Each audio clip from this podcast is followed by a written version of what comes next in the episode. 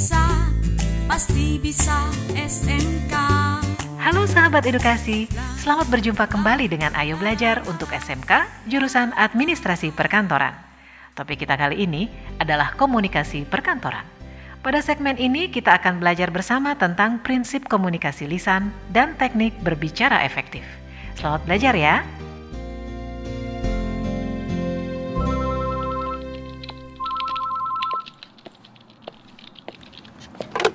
Hai Dew, pagi-pagi kok bengong sih?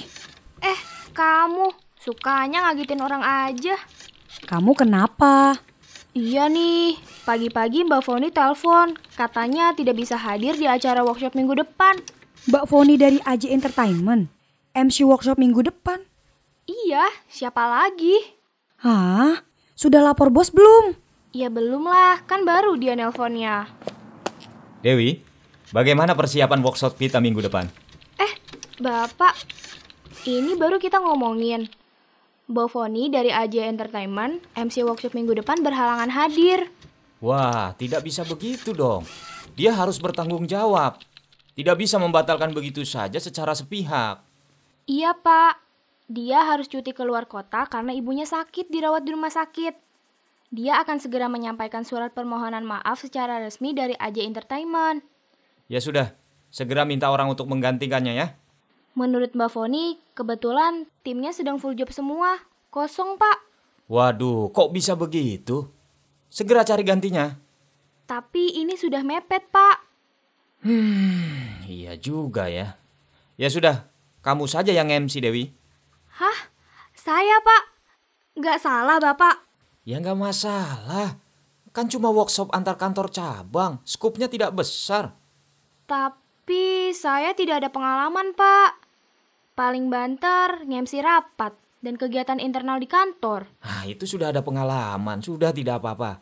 Persiapkan dirimu sebaik-baiknya ya. Em, tapi Pak, Eh sudah tidak apa-apa ya. Tidak ada tapi-tapi. Ini instruksi. Berikan yang terbaik ya. iya Pak. Duh, gimana nih Sekar? Pasti bakalan nervous banget. Ah, gampang, tinggal latihan aja. Ya sudah, kamu saja ya.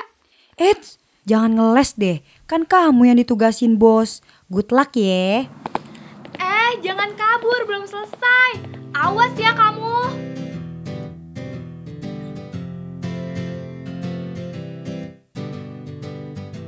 Sahabat edukasi, untuk dapat berbicara secara menarik dan jelas sehingga mencapai tujuan, perlu dipahami prinsip-prinsip dan teknik berbicara yang efektif. Prinsip-prinsip tersebut adalah prinsip motivasi dalam komunikasi dan prinsip perhatian. Prinsip motivasi dalam berbicara artinya bagaimana memberikan dorongan untuk membangkitkan minat para pendengar dalam menanggapi suatu masalah yang disampaikan.